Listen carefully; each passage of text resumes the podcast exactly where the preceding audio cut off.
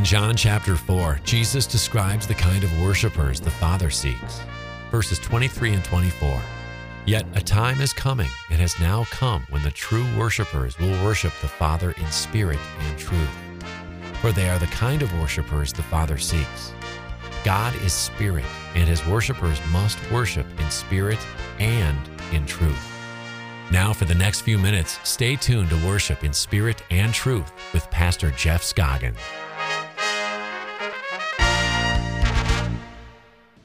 Today's message picks up where we left off last week on some specific sacrifices themselves. If you were here, you will remember the ridiculous story that I told of the backcountry rescuer who was met by indifference by the people he was rescuing. In other words, they, it was like they didn't even pay attention to the fact that they were being rescued. They didn't really fight being rescued but neither did they really respond to being rescued. Now, it was a ludicrous story if it was true. It, w- it, was just a made up story to make a point. The point being that one who is being rescued is not indifferent to the process. If you're in trouble and you're hanging on the side of a cliff or drowning in the ocean, you don't ignore the life preserver that's thrown out to you. You grab hold. You respond to the rescue and in the same way we saw last time, we must respond to our Savior because He is involved in a spiritual rescue of our lives, right? The problem, though, was that interacting with God is quite a bit different than interacting with a human rescuer because of the simple fact that God is invisible. How in the world do we interact with an invisible God in a spiritual rescue? How does that work? And in answering that question last time, we looked at four of the Old Testament sacrifices. Seems like a strange place to look to answer that kind of a question. But it was amazing what we found out. With only a surface glance at these at four of these sacrifices, we learned a number of things. Let me just review them quickly with you, some of the lessons that we learned. Number 1, we interact with the spiritual realm through ritual. We interact with the spiritual realm through ritual, rituals that have meaning. That was the first thing we saw. Number two, God has a protocol to follow in approaching Him in certain situations. Even when we're bringing offerings or gifts like the people were bringing in these sacrifices, there was a specific protocol that they had to follow in order to have their sacrifice accepted. Number three, our sins are covered by Christ's sacrifice, but they remain in the sanctuary until cleansing day. And I bring that out because that's going to be very important to something that we're looking we're going to be looking at in the future. Number 4, Jesus' sacrifice covers us until we have the opportunity to repent or even in the case that we don't have the opportunity to repent. We need not fear losing our salvation on a fluke. There are a lot of people that live their lives in fear. What if I die before I have a chance to confess my latest sin? The Old Testament sacrifice shows us that that is not a fear we need to have. Again, you're going to have to go back to the last one to figure out how we got there. Number five, we shouldn't give offerings just to show our repentance for sin or out of duty. We should also give offerings out of gratitude and joy. These voluntary gifts, we saw, are part of the process of atonement. What is atonement again? Do you remember? Atonement, well, the one that everybody knows, it's, it's forgiveness, right? But atonement, we saw, goes beyond that. Atonement comes from three English words at one ment, reconciling a relationship.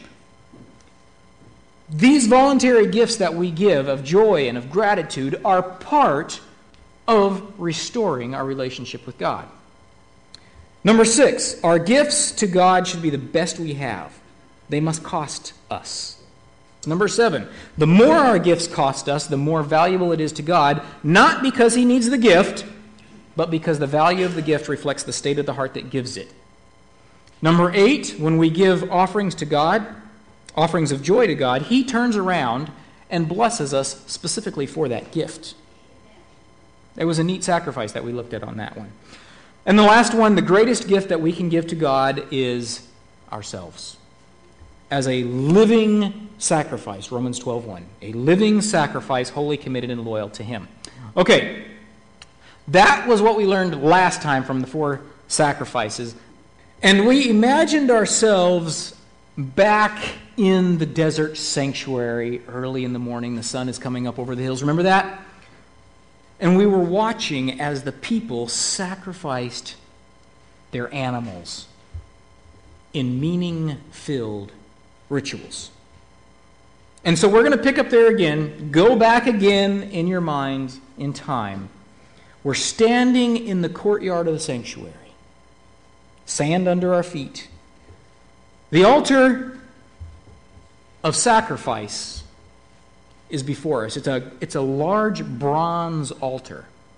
And on each corner are, uh, is a horn, four horns, one on each corner of this altar. The people are in a variety, in the middle of a variety of sacrifices. Different sacrifices for different things. So the priest waves forward the next man who is holding the rope of a young bull. For this situation, it's good to realize that this could not be a female cow. It had to be a male bull. The man was a tribal elder. He was a leader in his tribe, and he has come to offer a sin offering. The last ones we looked at were there was the daily sacrifice, there was the the uh, grain offering, and a couple other ones. This one was called a sin offering. It's also called a purification offering. The sin offering was the one sacrifice, the one offering that was absolutely required. All the other sacrifices were voluntary. The sin offering was the one that was required. It was an obligation, even a debt that a person had to pay. And it's interesting to note that someone who had sinned was not even allowed to offer one of the other offerings until he had fulfilled his obligation of the sin offering. Wasn't allowed to. Because you can't give a gift, a free will offering. You can't give a gift when you owe a debt. Does that make sense? Somebody owes you 10 bucks. And he comes up to you and he says, I know I owe you 10 bucks and I'm going to pay it sometime, but in the meantime, here's a gift. I just want to be nice. Here's 10 bucks as a gift. I'll pay what I owe you later. Your mind is thinking what? That doesn't make sense. This is what you owe me. Pay me what you owe me first, then we'll talk about a gift, right? You don't pay, you don't give a gift before you pay your debt. So this sacrifice was required as a debt before you could give a free will gift. The Bible uses a lot of metaphors for sin and salvation, a number of different ones. And one of the most prominent metaphors the Bible uses is, the, is a legal metaphor, one in which there is a contractual obligation. Covenant? Anybody heard that word? A covenant? When someone owes you something, it's a legal obligation. That's why we sign mortgages and, and loan papers with small print. When you take on a debt, you take on an obligation. The Bible uses this very same metaphor for sin. That's why Jesus prayed, Forgive us our debts. When we sin, we acquire a debt that is beyond our ability to pay. We acquire a debt that's beyond our ability to pay. Back to the tribal elder. In this offering, just like we saw the last time in the other offerings, he placed his hand on the animal's head and cut its throat. Bloody things, this, these sacrifices. Cut its throat, but unlike before, the priest did not sprinkle the blood that he caught on the sides of the altar. Remember that? That was a common thing. On all of the other sacrifices, the blood was sprinkled on the sides of the altar, not in the sin offering. The sin offering used the blood more prominently. The blood was emphasizing the, the aspect of ransom for life. Bible even uses those words, ransom for your life. Rather than being sprinkled lower on the sides of the offering, or on the sides of the altar like the other offerings, the sin offering, the blood was emphasized, elevated, by putting it on the horns on the four corners of the altar. That's why I gave you that detail. At the beginning. But now this is interesting. Had this man not been an elder in the community, had he just been a, an ordinary person in, of the tribe, because it was the sin offering, he still would have, the, the blood still would have been elevated because of the type of offering it was. But in that case, he wouldn't have had to bring a male animal, he could have brought a female animal. Any idea why? A male animal was more valuable than a female animal. It seems that because this offering emphasized atoning blood more than the other ones did, that the more prominent the sinner, the more prominently the blood was used. This is a fascinating fact. The horns of the altar elevated the blood from the sides of the altar. A male, the blood from a male animal, elevated the prominence of the blood even more than that of a female. In another case, the blood gained even more significance than this. Like when a whole group of elders would bring a sacrifice on behalf of the entire community. If the entire community sinned, like you remember when they made the golden calf and worshiped it, this would have been one of those cases. The elders from all of the tribes would have brought an animal as a sin offering for the entire group. In that case, that was a much more prominent sin. The blood, the blood had to be elevated and emphasized even more. In that case, the priest did not put the blood on the horns of the altar of sacrifice. He turned around, walked into the tent of meeting, going in what direction? Who was in the tent of meeting in the most holy place? God's presence. He was emphasizing the blood by bringing it closer to God.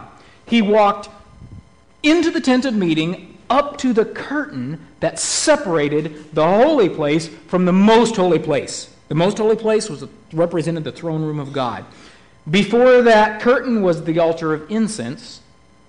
So the priest would walk forward and before the altar of incense and before the curtain, he would sprinkle the blood on the floor seven times. And then he would take another step forward and put the blood on the four corners of the altar of incense right next to the throne of God. There were only two cases where the blood was emphasized to this degree. The first one was when the community sinned together, the second one was when the high priest sinned. That was the only two times the blood was emphasized that to that degree. These are tiny little details that we easily miss as we're rushing through our reading to get through this, these ceremonial laws onto more interesting stuff, isn't it? These tiny details are extremely significant, even in a New Testament context. The sanctuary is showing us that there are degrees of sin. Degrees of sin. Not based on just the seriousness of the sin itself, which is also apparent in the offerings, but also based on the prominence of the person committing the sin. So, what does that mean? Does it mean that some of us are held to a higher standard than others? Does it mean that some of us are more accountable than others? Sounds that way, doesn't it? That sounds like it's the principle in view here. Do God's principles change? No. His principles do not change. So that means that we need to apply this to ourselves today. How would that same principle apply? That the sin of some is greater than the sin of others? Now let's be clear. Sin is sin. Period. Any sin committed by anyone is enough sin to require the blood of Jesus to pay that debt. But just like it is a more serious matter for a six year old to throw food on the floor than for a six month old to throw food on the floor, because he knows better, right? The same way, when a a sin, when it's committed by a professed child of God who knows better, is a deeper sin. It is a more serious problem than the same sin committed by someone who does not know better. And the sin of a more mature Christian is more serious than that of a less mature Christian, just the same way that it is a more serious action for an adult to haul off and punch someone than for a child to do it. And the sin of a Christian leader is deeper still. Jesus said as much in, uh, in Luke 12 48, something to the effect that to those who much has been given, much is required. Degrees of sin and accountability. That does not apply just to pastors and priests and elders. 1 Peter 2 9 says that who is a priesthood of believers? Every one of us. We are a holy priesthood. Everyone is a leader to someone else. Maybe it's at home, maybe it's at work, wherever it is, everyone is a leader to someone else. The higher your prominence in any capacity, but especially in spiritual leadership, the more your sin affects other people. Thankfully, though, the blood of the Lamb of God is sufficient to cover any sin and any sinner. Praise the Lord for that. This is deep stuff we learn from the sanctuary. And we could study each of these lessons in much more depth, but we need to go on. When you study the sin offering, it sounds like pretty serious business it covered things. It was a powerful enough sacrifice to cover things like murder, adultery, breaking the Sabbath, taking God's name in vain, not honoring your parents, you know, the Ten Commandments. For every time that anyone sinned, they had to bring this sin offering to the sanctuary to sacrifice for them. And, and Leviticus lists all sorts of, of these sins, like having a baby like having an infection, like finding mildew in your house. Hold on, right? These aren't sins. Can't even change these things. Well, that's true. But a sin offering was still required for them. Why? That's why this, this offering was also called a purification offering. These were impurities. The question, in my mind anyway, though, is why did God put these kind of impurities on the same level as outright sin? That didn't make a lot of sense to me until Roy Gane, one of Christianity's leading scholars on Old Testament laws, explained it. And he explained that the common denominator of all of these things, of all of these impurifications, impurities that a person could have, ceremonial or otherwise, was that they are signs of mortality, the results of sin. The wages of sin is what? Death, mortality. Infectious disease is a sign of mortality. Destructive mildew is something you didn't find in the perfect earth. Dead corpses, obviously, there even the loss of blood in childbirth. It was not the child that was the problem, it was the loss of blood in childbirth. These are signs of mortality and death, things that were not intended to be. Not the results of acts of sin, mind you, okay?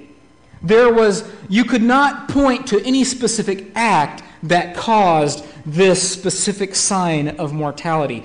Mortality is the result of the disease of sin, not specific acts of sin. When Adam and Eve first sinned, they contracted the disease of sin. They had only committed one act of sin. But if actions were the only problem here, it seems to me that they could have confessed that and everything would have been back to what it was, right? But the problem isn't nearly so shallow as that. And this is a vital concept the sanctuary rituals teach us. We do not need to be rescued only from our acts of sin, the wrong things that we do. We have a much deeper problem than that.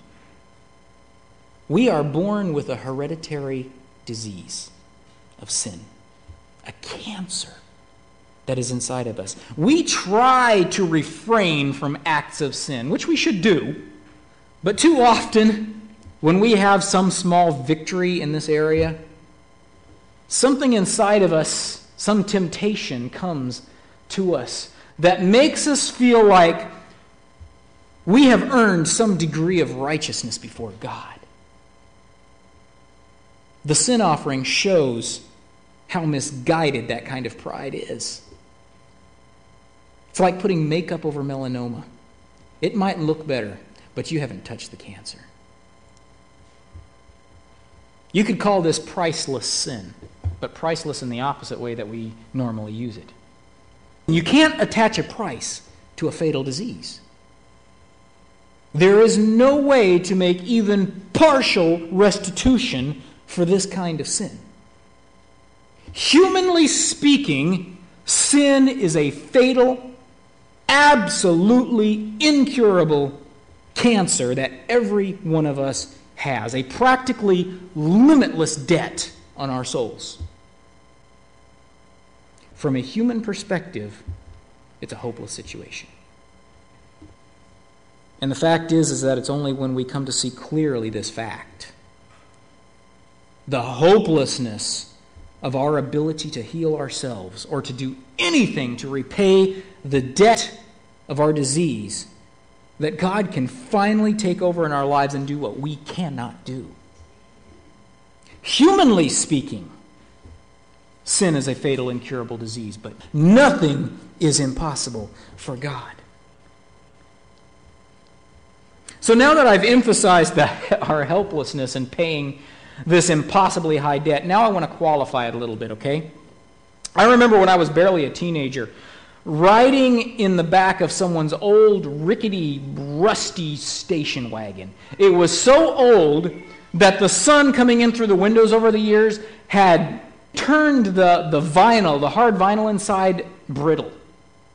You could scrape it off with your fingernail and it was kind of fun to do. You could tell that over the generations of kids that had written in the back of that car, a lot of them had left their graffiti and things in the side of that door panel, and so in boredom I joined them. But I made a mistake that the others did not. I wrote my name. A few days later, my dad got a call from a very irate owner who told my dad that I had destroyed his pristine 30 year old rusty station wagon. I obviously didn't have money, and my dad had to pay for that door panel, which wasn't cheap. And I, to make restitution to my dad, did a lot of extra work around the house for quite a while for the damage that I had done. I created a debt that I couldn't pay. So my dad paid the debt for me. And then, for my own good, he required that I repay him, at least to a small degree, in sweat. As insignificant as the actual value was that I returned to him, the lesson that I learned was not at all insignificant. Although in our sin we create a debt that we cannot repay, it is important for us to make as much restitution as possible simply because it's the right thing to do, not because we're working for our salvation. We've already seen that's hopeless. But in making restitution for our sins, we participate in reconciling our relationship to God by reconciling our relationships with each other because it's the right thing to do. This was the idea behind the last offering we're going to look at the guilt offering. This sacrifice could be described as a sin offering, but with a price. An offering where the sinner could do something to atone for his wrong. Again, now let's be clear that this, there is no possibility of flattering ourselves that because we're able to make some restitution for a particular sin, that we have done anything to improve our unrighteous condition before God. That's not the point here at all. No matter what we do to right an individual wrong, we forever and always have that dark pall of our unpayable debt within us, right? Our, our sin disease eating away at us. So we don't want to get confused there. The guilt offering was unique in that a person could not bring this offering until he had made restitution for his sin. If you stole something from your neighbor, you had to pay it back plus a fifth of the value 20%. Pretty simple, isn't it? Makes sense. That's how you made atonement for your sin against your neighbor. You paid it back with interest. Only then could you bring your guilt offering to God to make blood atonement for the sin that you had committed against God. Your sin was not just against your neighbor, it was also against God. And the guilt offering wasn't just for making sins right that were against each other, but also for those that committed against God only. For instance, if someone broke one of God's commandments, even unintentionally or unknowingly, he was still guilty. We just read that, right? Leviticus 5:17. You know, I've actually heard people saying or heard of people saying, "Don't tell me what God wants me to do because I don't have to do what I don't know about." You know, ignorance is, will save me from doing that. That kind of argument doesn't even work in our own court system, does it? We, we say that. Ignorance is no excuse. And apparently, God feels sort of the same way. If a person sins and does what is forbidden in any of the Lord's commands, even though he doesn't know it, he is guilty and will be held responsible. That's what it says there, Leviticus 5:17. But of course, now I'm confused. Doesn't the Bible say in other places that God overlooked people's ignorance?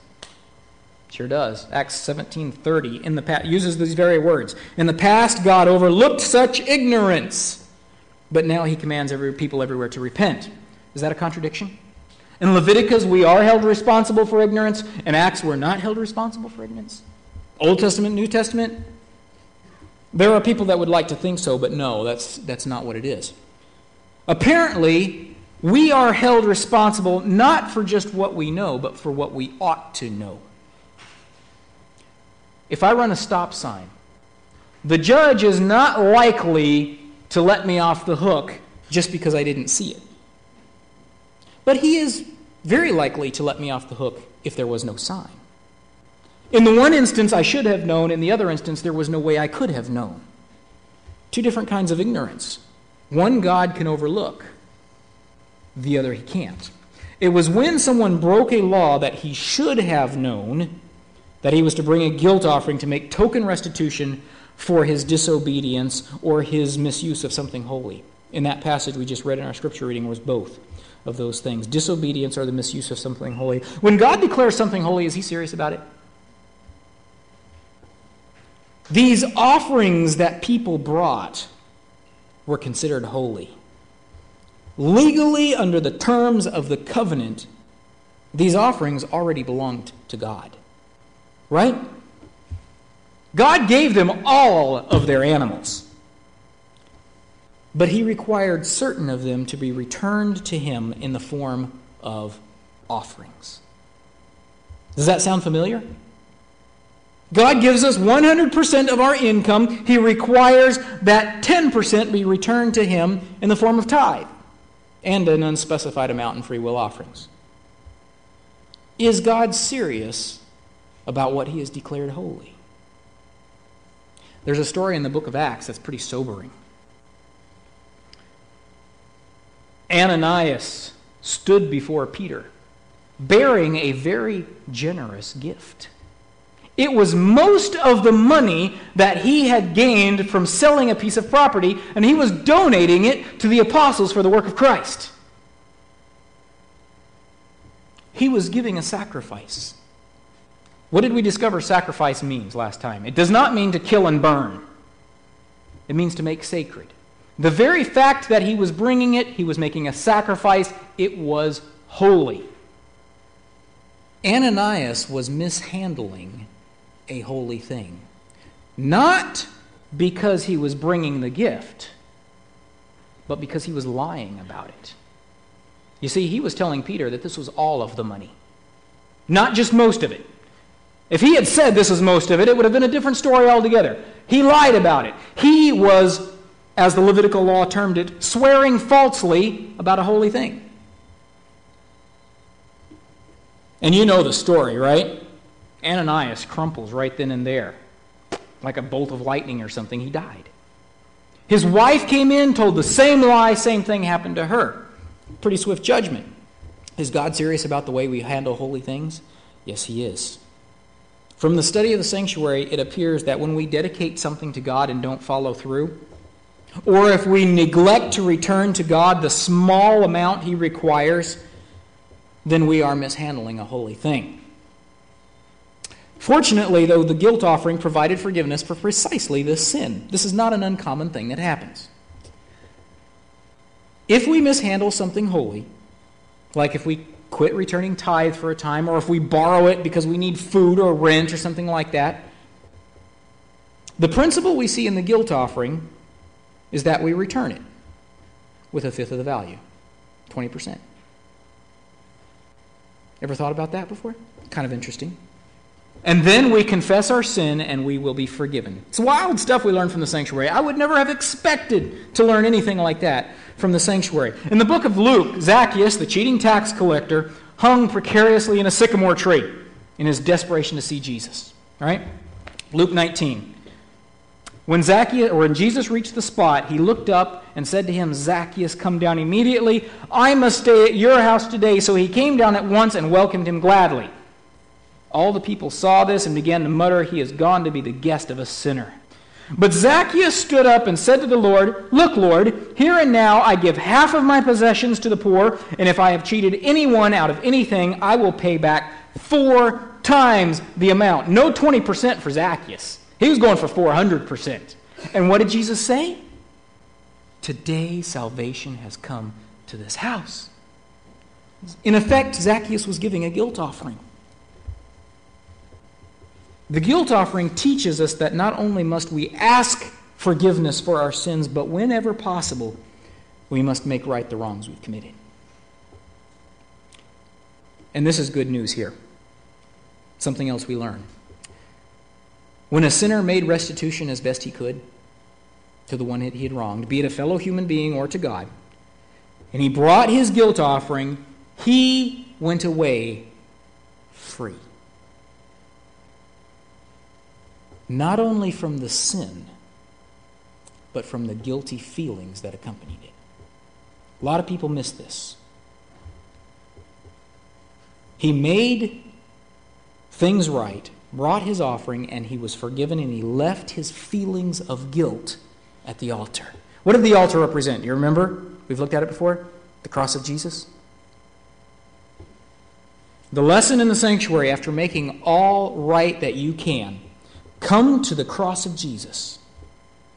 Give yourself as the living sacrifice, as Romans terms it, to Him, and you are free, not just from the sin, but from the guilt that accompanies it. Leave them at the foot of the cross and walk free. The guilt offering shows us that we don't just give our sins to Jesus, we must also give him our guilty feelings as well to hang on to guilty feelings, which you can do if you choose to, to hang on to guilty feelings is frankly a faithless condition. It's awesome stuff we learn from the sanctuary. Let's just quickly review. When we sin, we create a debt which we can't pay. This is just what we learned today. When we create it, when we sin, we create a debt that we can't pay. Number two, all sin carries the penalty of death, but not all sin is equal. There are degrees of sin. Number three, there are also degrees of accountability before God. The more prominent the person, the more effect his sin has on others, and the greater the prominence of atoning blood.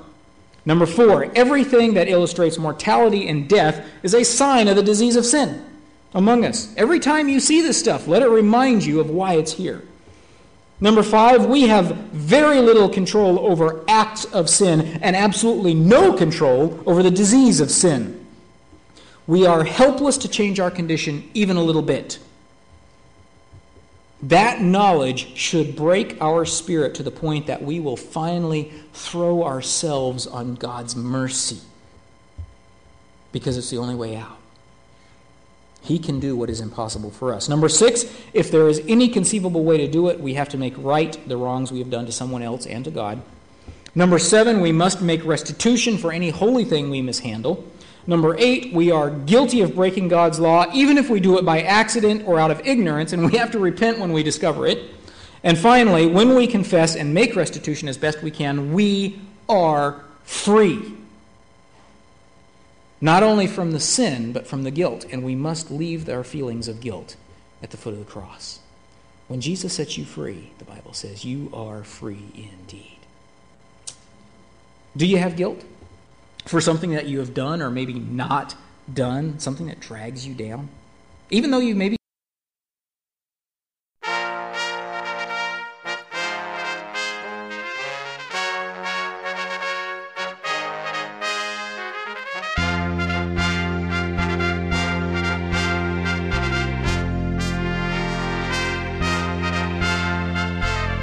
Thank you for joining Pastor Jeff Scoggins today for Worship in Spirit and Truth.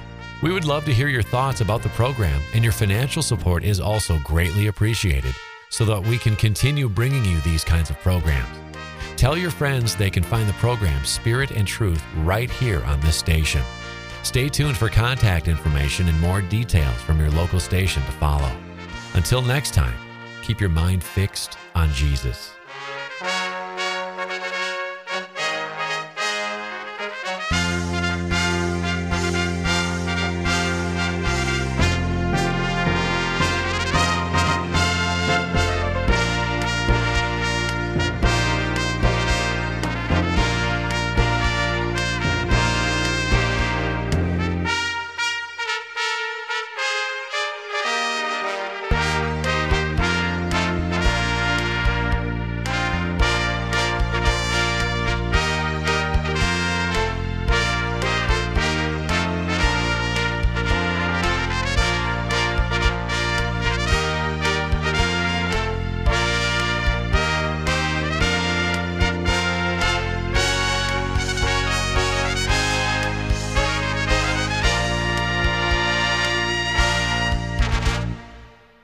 This is Pastor Jeff Scoggins. Thank you for listening to Spirit and Truth.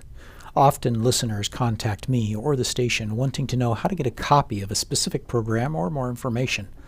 All of these programs are archived as podcasts, and many of them are on video as well. You can find relevant links at my website, www.scoggins.biz. You will also find books and Bible study resources there as well. So if you didn't get to hear one of these programs all the way through or missed one in a series, you can find it by visiting scoggins.biz. That's S C O G G I N S dot B I Z.